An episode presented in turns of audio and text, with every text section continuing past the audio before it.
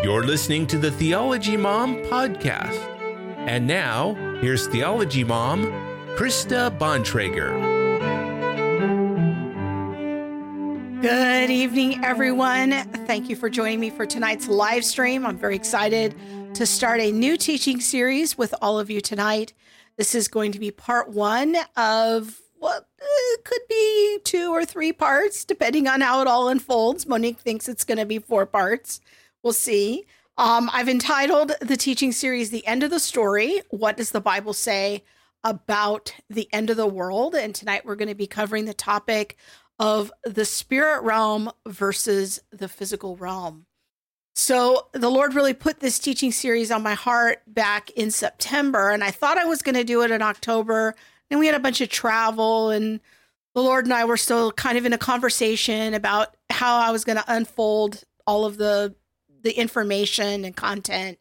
So I've been working the last few months on how to present things in um, kind of in a big picture way. I hope you find this helpful. And that has taken some time for me to develop. So we finally arrived. Yay. Glad to be here as we are preparing for Christmas and all of that. So, the place I'd like to begin this teaching series is by making the observation at the outset that um, any discussion about the end of the world is kind of like telling you how a book ends, you know, or how a movie ends. And and then you're missing all of the plot points that led up to that climax of the story. And so for that reason, I've decided to approach this this subject a little differently than than how I see a lot of people go about conversations about end times theology. Um, I'm not going to just give you the last chapter of the book because I think it'll be a lot more understandable if we actually start from the beginning of the story. So, how I'm going to approach this teaching series is to kind of give you the cliff notes of the entire book, of the entire story. Is anyone old enough to remember Cliff Notes? I think now they're called Spark Notes. But when I was in high school, Cliff Notes were these little booklets that you could buy at the bookstore to cram for the test when you had procrastinated too long and hadn't properly read the book. well, that's kind of what this teaching series is going to be. It's going to be the Cliff Notes version of the whole story of the Bible. And we're going to we're going to give the big picture, not just the end of the story. And I think that this will help you have a better understanding of how the end is really part of this larger whole story. So that's how we're going to be approaching this teaching series. The other point I want to make at the beginning here is to just state up front we're going to be talking about the Christian story of reality. But I recognize that it is one story of, of reality. If, if you go to another religion, they are going to give you a different story of reality and, and what that means in their religious system and in their religious thought. So, for example, if you go talk to a member of the Church of Scientology, which, you know, I don't know, maybe there might be 50,000 people left on the planet that are in the Church of Scientology, but they will give you a story of reality. They will answer the fundamental questions of, you know, what does it mean to be a human? Do we have a soul? What happens after we die? What is humanity's biggest problem? What is the solution to humanity's biggest problem? They will answer all of those questions in a way that is different than historic Christianity. Uh, likewise, if I go talk to um, my dear brother, who I love very much, he's a member of the Church of Jesus Christ of Latter day Saints, he will give you a different story of reality than, than I would. Here's kind of a little visual depiction of the story of reality according to the Book of Mormon. So, in in their story of reality there is um, the the kind of the primordial state there's a life that happens before you're vo- born and then you're given a human body and you come live on earth in this mortal life for a while and then how you live on the earth and how you engage with the LDS church. You might go into the celestial kingdom, uh, or you might be on that way for a while and then commit apostasy and end up going to outer darkness. Uh, you could be on the Broadway of good and honorable people, but but that are blinded, and so they would go in the afterlife to the terrestrial kingdom. Um, there's the low way. This is the way of the dishonest liars, sorcerers, adulterers, and whoremongers. That's sort of an old fashioned word, but they would end up in the telestial kingdom. So these this is sort of an overview um, from eternity past into eternity future. So what I want to just recognize here as I'm going through this story of reality, and I, I could go on, but I hopefully you get the point that every religious system tells us a story of reality. It, it gives us an account to explain what's real and where we came from and what our ultimate destiny is. These are the universal questions that the souls of humanity long to have answers to. And I think that that is baked into what it means to be a human person. We long to have answers to these these basic um, questions. And so various religions answer these questions differently. So, what I am going to be sharing in this teaching series is the Christian story of reality, the major beliefs about the events and meaning of history that Christians have historically believed. Now, I fully recognize that Christianity is one of many stories of reality told by religions around the world.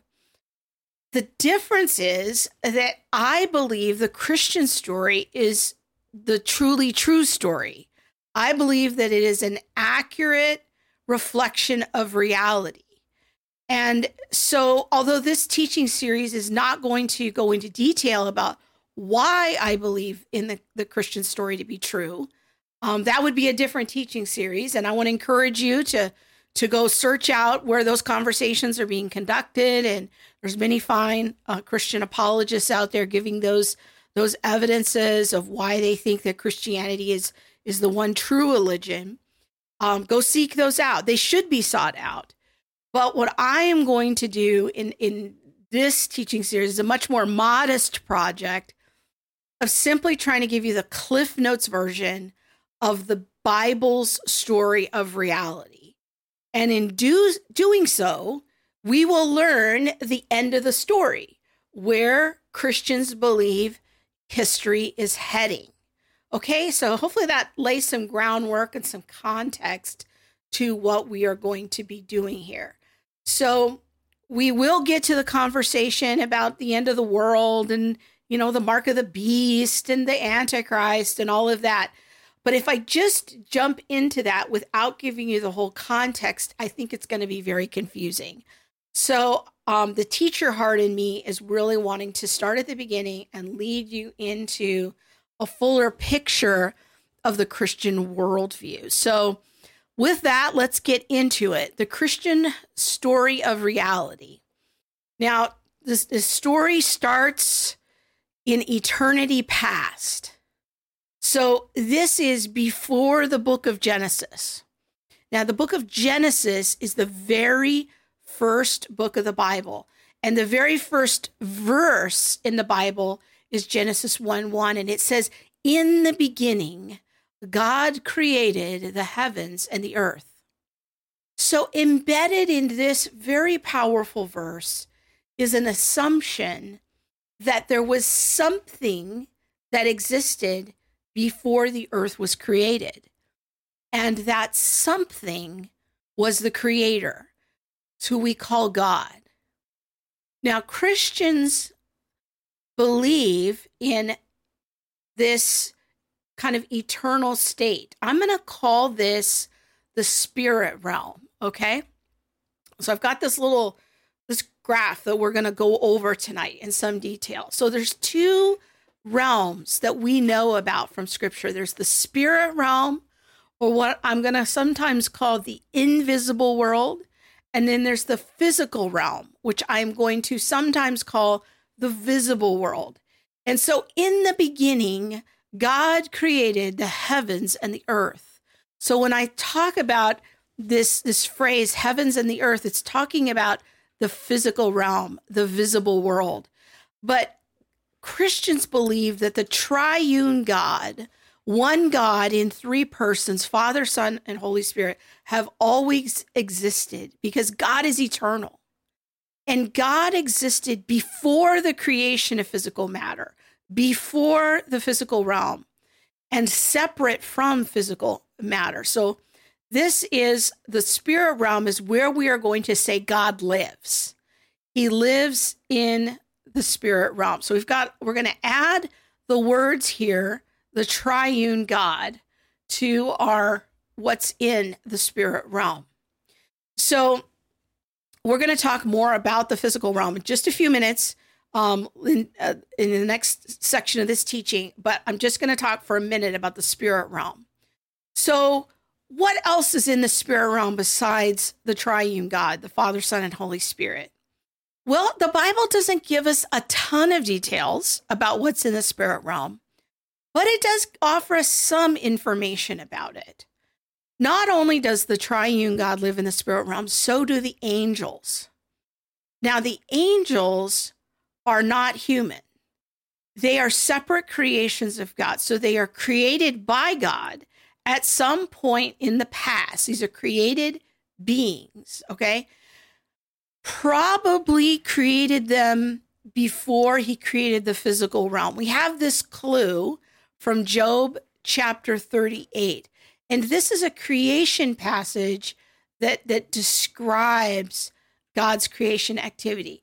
So what happens here is is God is is kind of putting Job on trial. He's sick of listening to to Job's complaints.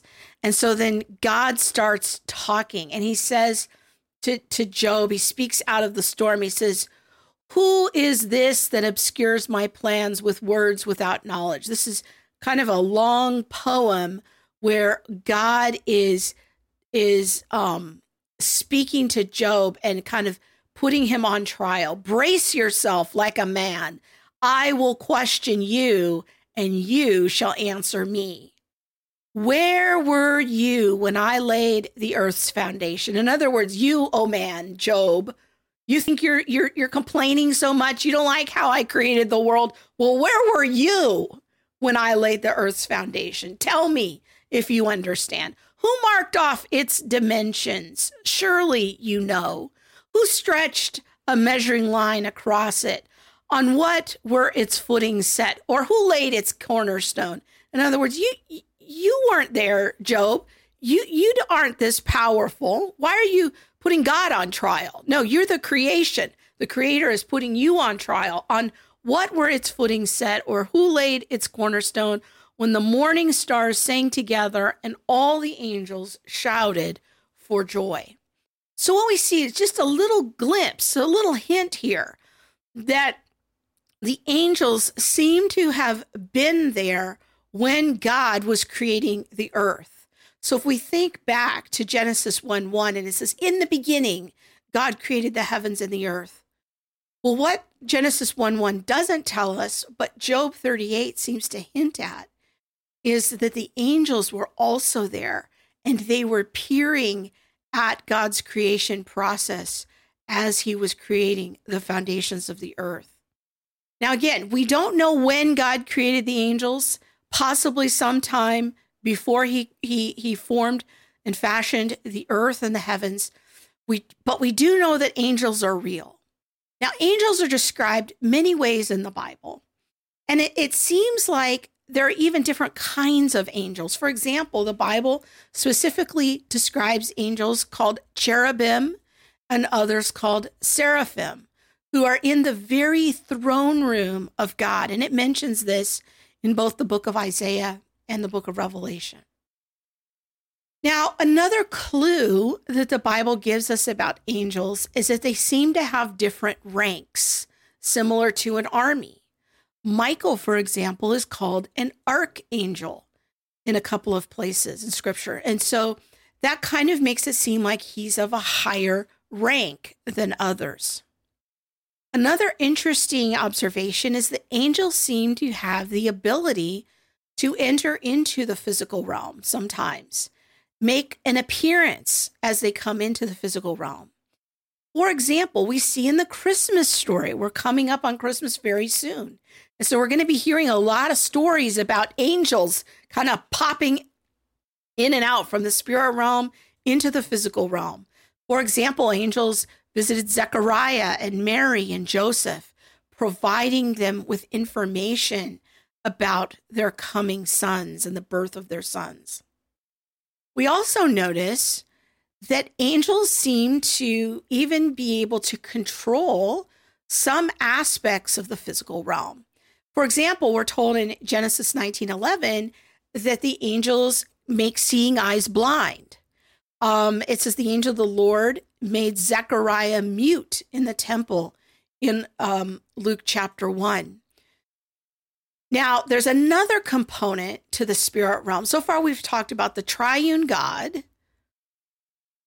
Maybe if you could put that graphic back up for a minute. There it goes. The triune God. We talked about angels. Now, there's another component in the spirit realm, and that is the demonic realm. Demons are also created beings. They are fallen angels, so they are spirit creatures like angels, only they followed Lucifer in rebelling against God at some point in the past. Again, probably before the creation of Adam and Eve. Now we know this because it says in Genesis chapter 3 that Satan was there in the garden to tempt Eve. So that assumes that he has already fallen. And we're going to assume that he has um, his the demons have followed him out of heaven into the demo- into the demonic realm. So so far we've said in the spirit realm, in the invisible world is the triune God, Father, Son, Holy Spirit, angels and the demonic realm. We should also state that the spirit realm is where we're going to find the eternal state. What we often or commonly call heaven and hell. And this is the final destination for us as humans and demons after God's final judgment. And we're going to find out more details about all of that in um, the next um, parts of this teaching series. So far, we have covered the things that dwell, the major things that dwell in the spirit realm or the invisible world. Now we're going to turn our attention to the physical world and start to unpack that next chapter in the Christian story of reality. So, so far, we've kind of looked at eternity past, we looked at the creation of the angels. So, now let's begin to unpack the physical realm in more detail. Now, as we said earlier, Genesis 1 1 says, In the beginning, God created the heavens and the earth. This really is the verse that changes everything. It's literally one of the most important verses in the Bible that explain the Christian story of reality. At some point in the past, in the beginning, the triune God created the heavens and the earth. Maybe to put it in scientific terms, we might say God created space, time, matter, and energy. Hebrews 11:3 says it this way. Now faith is confidence in what we hope for and assurance about what we do not see. This is what the angel the ancients were commended for. By faith, we understand that the universe, or what we're calling in, in our stream, the, the physical world was formed at God's command, so that what is seen, the visible world, was not made out of what was visible. So we have this idea of the invisible world and the visible world. And we it came about the physical world as a result of God's command. Let's look at Colossians chapter 1. The the Son is the image of the invisible God. That's why he lives in the spirit realm, the firstborn over all creation. And to be firstborn means to be the first resurrected. For in him all things were created, things in heaven and on earth, visible and invisible, whether thrones or powers or rulers or authorities. All things have been created through him and for him. He is before all things, and in him all things hold together. He is the head of the body, the church. He is the beginning and the firstborn among the dead. That's what I was saying earlier in verse 15. To be firstborn is to be the first resurrected from the dead. Jesus was the first to be raised from the dead, never to die again, so that in everything he might have supremacy, for God was pleased to have all his fullness dwell in him. So Jesus is the creator. He was there with God in the beginning. In him, all things were created, both visible and invisible.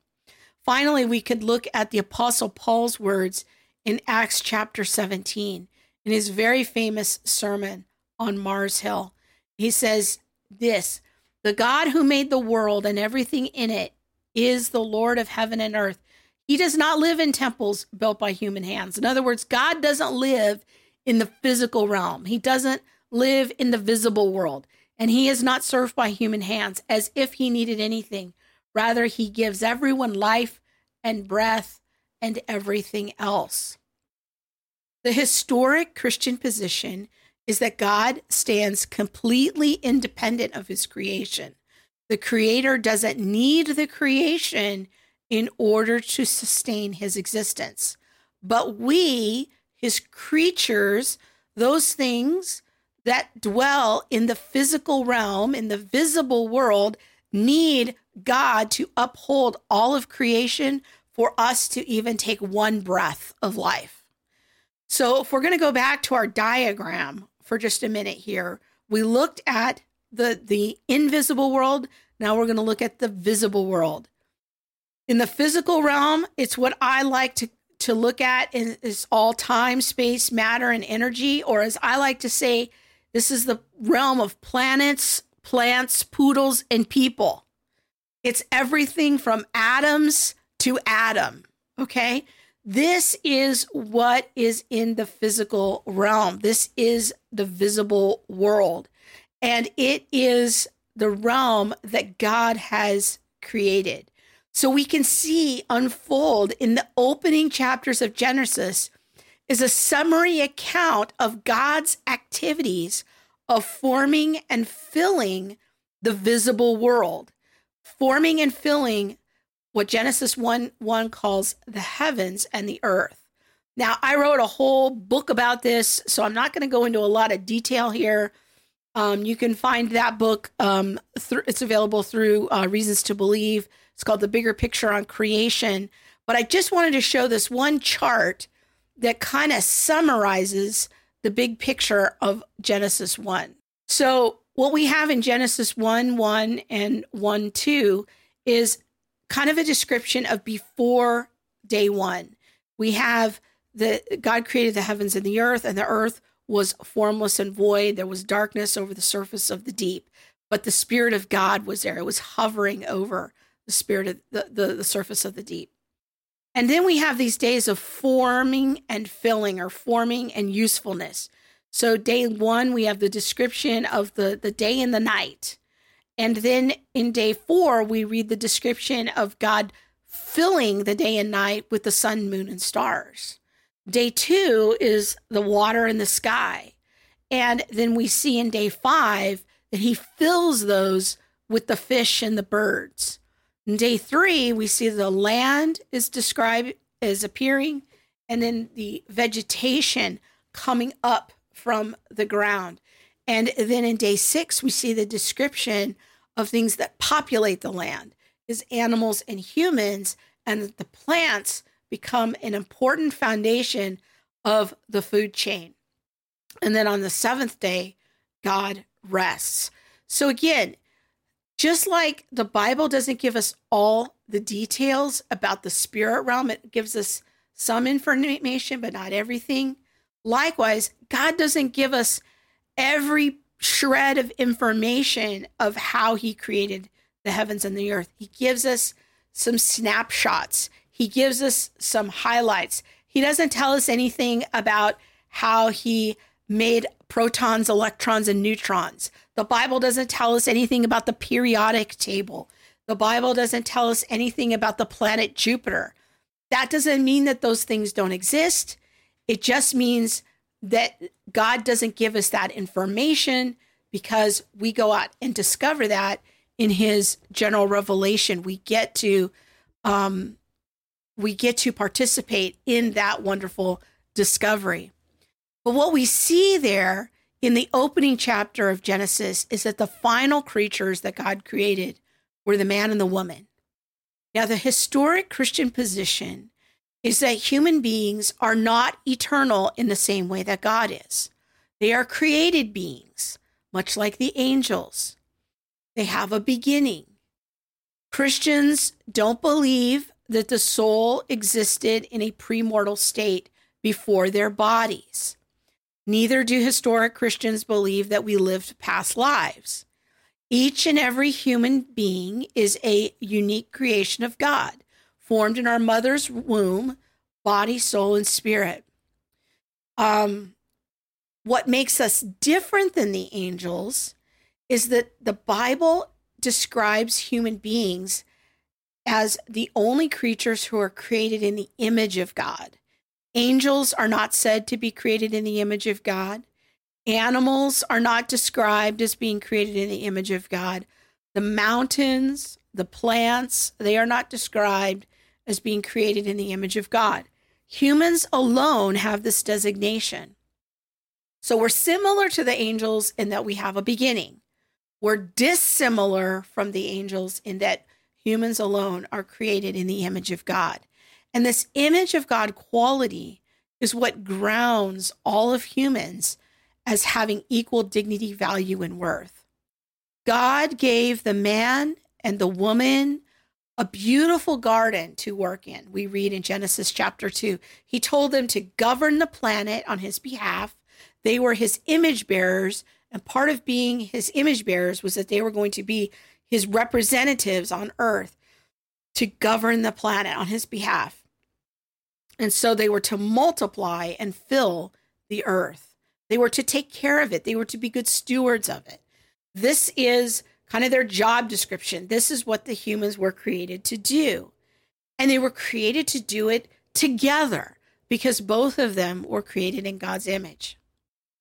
But when we turn the page in Genesis 3, we read that something went dreadfully wrong the devil came into the garden and invited the man and the woman to, to determine what was right and wrong all on their own.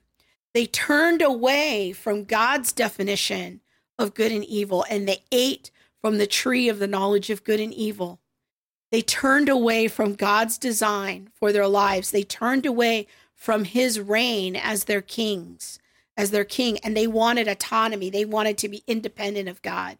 They wanted to rule and reign without God and become their own determiner of right and wrong. And ever since then, humans have been living separated from God in an adversarial relationship with each other, with God, and with the planet. So, so when we look around now and we see the treatment, the high divorce rates, when we see the treatment of each other with abuse and and pornography and rape and exploiting the planet and and not using the planet, not stewarding the planet's resources wisely, we just sort of intuitively know something has gone dreadfully wrong. This is not how it's supposed to be. Well, that's exactly right. This is not what God had planned, but this is where our sin has brought us. So, most of the rest of scripture after Genesis 3 is a description of humans living and the consequences of Genesis 3. We are Genesis 1 and 2 people living in a Genesis 3 fallen world.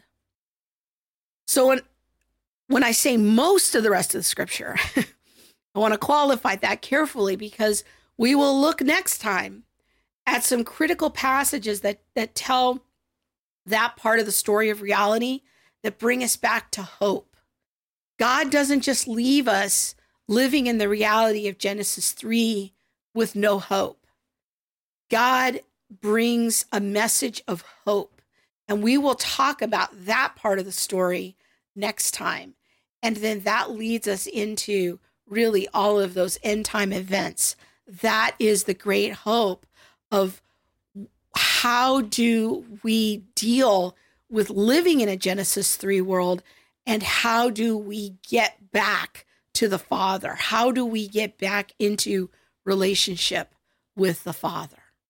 Okay, now we're going to get to kind of our third movement here of our teaching. I hope you're finding this helpful. Um, now, I know that you might be wondering at this point, um, couldn't there, because I get this question a lot, especially when I go do uh, Q&A sessions down at the Union Rescue Mission once a month. I always get the question, yeah, well, isn't there more happening in the spirit realm that the Bible doesn't tell us about? You know, what about all of that? And there's a lot of curiosity about the spirit realm. And I would say definitely. I, I think it's definitely a likely scenario that the Bible um, is not telling us the whole story. But again, the Bible doesn't claim to offer an exhaustively complete description of everything in the spirit realm or everything in the physical realm. Why? Why is that? Because the main focus of the Bible is not to tell us all the ins and outs of everything. The purpose of the Bible is to tell humans where we come from, what happened that has made our world so wicked, and what is the Creator's plan to help us make a way back into fellowship with Him. So, yes, the spirit realm is there. And sometimes in the story, we see angels and demons pop in and out of the physical realm. But the spirit realm is always hovering in the background of the Bible story. It's not the main focus. So, the selective principle is what I like to call it is what is the selective principle? How did uh, the human authors, in cooperation with the Holy Spirit, under the Holy Spirit's inspiration and guidance, how did they decide what to include in the Bible? Well, I think the answer to that is that what's included in the Bible is what God thinks we need to know that's relevant to our salvation. In other words, what's wrong with the world and what's the path back to the Father. So that leaves out a lot of details. God, who is the creator, is putting what in the Bible, what he thinks we need to know for our salvation. Another point that I want to draw our attention to is that the spirit realm has existed much longer than the physical realm. Although the spirit realm is invisible to us, it is just as real as the physical realm. So we should never diminish the reality of the spirit realm. Now, I know that that Christians in the West ha- have a a tendency that they don't really want to talk about the spirit realm in polite company. um, you know, it's it's a, for many it's an uncomfortable conversation because modern people see conversations about God and demons and angels and this this kind of thing. They see it as sort of superstitious, kind of primitive. Um, if you if you talk to some progressives, you know, I, I had a message the other day. Someone was asking me on Facebook. They had a progressive friend who thought, well, maybe demons don't exist. It's just a way of of the church trying to engage in kind of mind control and you know maybe maybe what they used to call demons is really just negative thoughts or something like that. I'm like that's a very interesting idea. It's sort of a, a modernist approach to getting rid of the supernatural. But the a true historic christian should never fall into that error. The spirit realm is real. It is just as real as the physical realm even though the physical realm can can condition us to think that this is really what's what's there. But we have to be aware of the fact that the spirit realm will likely outlast the physical realm. um, and that it is just as real as as the physical realm. So don't be duped into thinking that just because you don't see something, you don't see the spirit realm impacting you, doesn't mean that it is without impact. And there are places in scripture and moments in scripture that are described where the spirit realm and the physical realm come together. And we're going to talk about a few of those right now. And, and one of them is angels and demons. We read of angels entering into the physical realm, into the visible world to bring messages, like we talked earlier about it. At Christmas time, we read this.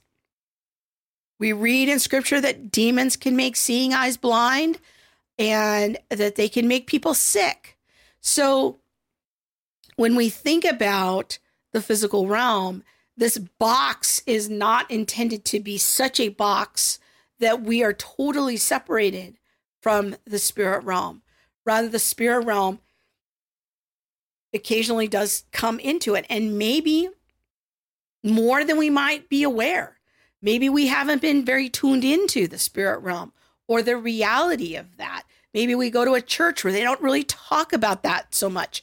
Or we were in the past in a in a church that that was all they talked about, and it was very unhealthy. So we've got to have that healthy balance of of recognizing and having those conversations that that these spirit creatures do and have the capability of coming into the physical realm and affecting life in the physical realm. Secondly, we might consider ourselves. Humans reside in the physical realm. Um, we have a physical body.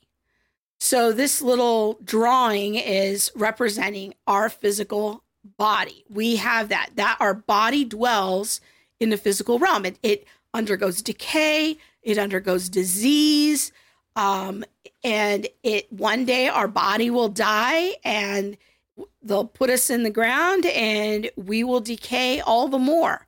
When we get up in the morning, we put on our clothes, we go to work, we interact with our family. All of these activities happen in the physical realm. But humans are not merely physical.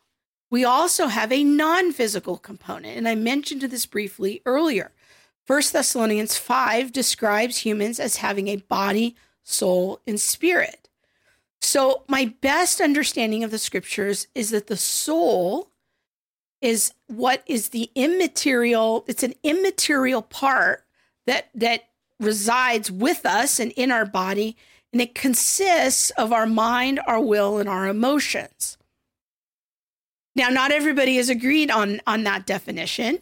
Um, that's my again my best understanding of what it is. So the soul consists of our mind, our will, and our emotions, and so it is the non-material part of us. It's it's our thoughts, it's our emotions, it's the will, and and when we make choices, then those choices are manifested in the physical realm, and we um, live those out.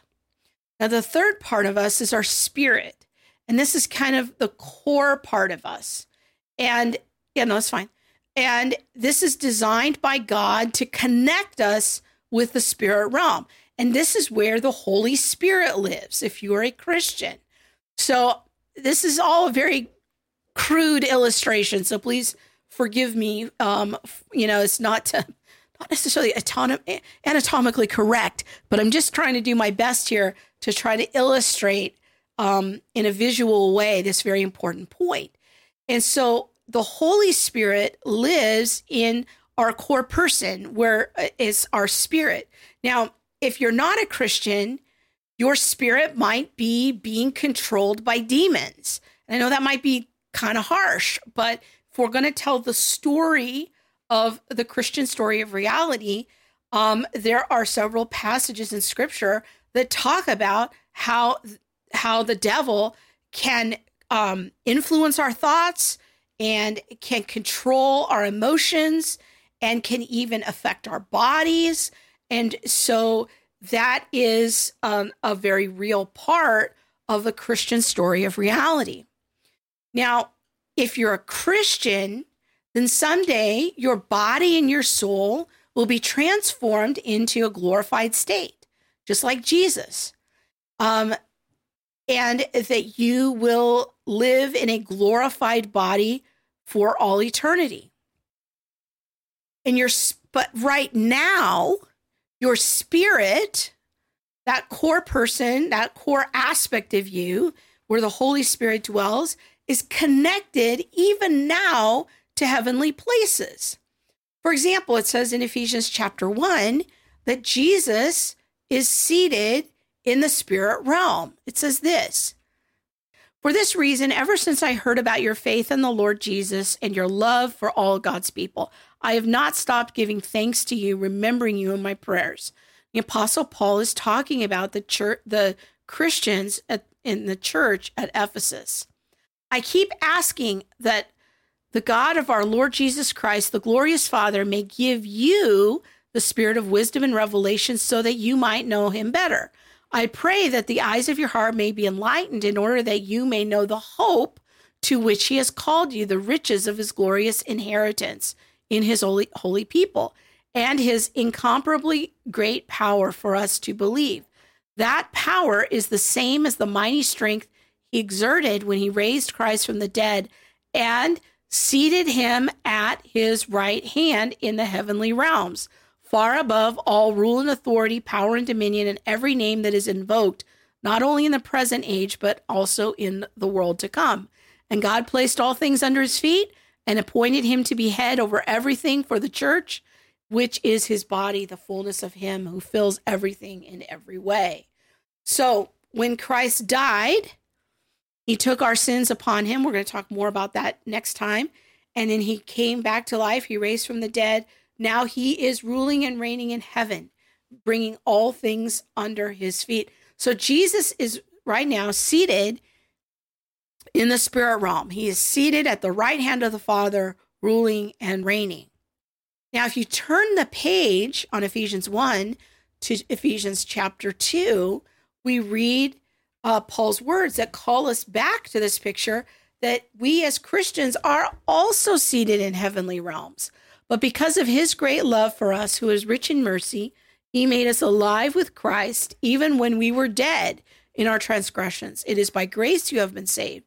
And God raised us up with Christ and seated us with him in heavenly realms in Christ Jesus, in order that in the coming ages he might show the incomparable riches of his grace expressed in his kindness to us in Christ Jesus. So there is some way that you and I, right now, if we are Christians, are connected to the spirit realm. The Holy Spirit lives in us, and we are somehow mysteriously reigning in heaven, or at least present in heavenly places, much like Jesus. Romans 8 describes our body as the place where the Holy Spirit dwells. It echoes Paul's words in Ephesians. He says this You, however, are not in the realm of the flesh, but are in the realm of the Spirit if indeed the Spirit of God lives in you. And if anyone does not have the Spirit of Christ, they do not belong to Christ. So in order if in order to have that spirit, if you have that spirit in you, the Holy Spirit, you belong to Christ. If you do not have the Holy Spirit living in you, you do not belong to Christ.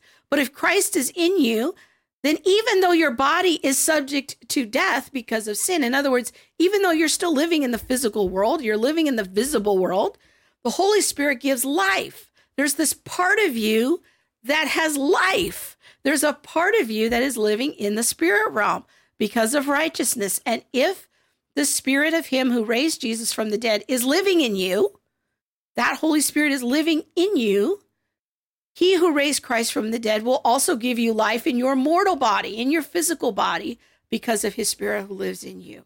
So, this is a great mystery that we live in the visible world, in the in the in the physical realm, and yet there is a very real sense that right now we are connected to the spirit realm because the Holy Spirit lives in us that that somehow some mysterious way we are being renewed and we are seated in heavenly places. This is a pretty um, mind blowing paradigm. And again, I'm not making a case for this right now. I'm not giving you evidences for this. I am simply giving you the Cliff Notes version of the Christian story of reality. Finally, another way that we might think about um, the relationship and places where the spirit realm and the physical realm touch is in the Christmas story itself. Christmas is the celebration of Jesus coming from the spirit realm into the physical realm. The creator enters into his creation and becomes part of it. He is born to a woman just like a regular baby boy. But in doing so, he is veiling his glory as God. Jesus is both fully God and fully man. This is what we call in theology the incarnation. The word incarnation is from Latin, it means in the flesh. Jesus came in the flesh. And in Jesus, we see the intersection of the spirit realm and the physical realm. So, as we are approaching this Christmas season, I want to invite you to reflect on the reality of where we are in God's story. God has come. The Creator has entered His creation. He has a plan to overcome the curse of living in a Genesis 3 world. I would like to invite you to, if you don't know the Father, if you are not in a relationship with the Creator of the universe, you can be. You can do that through a relationship with Jesus who came at this Christmas time. Okay, I'm going to put a bookmark right there for now. Uh, we're going to pick this up in a few weeks with a second installment in this teaching series on unfolding the story of Christianity and the end of the world. All right, we're going to pick it up there in just a few weeks, um, right after the new year, with a second installment in this teaching. And um, next, we're going to begin to look at God's plan to overcome human rebellion and then begin to unpack uh, the events that will come at the end of the story. Okay. So, um, as we close things out, I just want to let you know thank you for all of your support. Those of you who um, support me monthly, I just want to say thank you for doing that. Your support makes it possible for me to do things like online classes and writing live streams. Every live stream that I write um, represents about 20 hours of writing and research. So I just want to thank you so much to those of you who have stepped up to become monthly partners for me. And I would just invite, if the Lord puts it on your heart, to partner with me in that way. Um, I would certainly appreciate it. I'm very humbled by it. You can go to centerforbiblicalunity.com slash donate and you can so one of the options is that you can select my salary you can become a monthly partner or make a one-time donation and if you just select uh, krista's salary when you go and under that one where it says give to general fund there's an option to give to krista's salary. That would be amazing. And thank you so much for your support. I just want to say one more time please share this show with somebody who you feel like needs some encouragement, um, maybe is a new Christian and would like to kind of get a bigger picture on the Bible from 30,000 feet. This might be a helpful show to them. And I just want to say, I hope you all have a Merry Christmas, that this stream finds you and your family well. May God bless you and good night. Be sure to follow Theology Mom on Facebook and like, comment, and subscribe on YouTube. Don't forget to catch Krista next week for more theology fun on Theology Mom and all the things. Thanks for listening.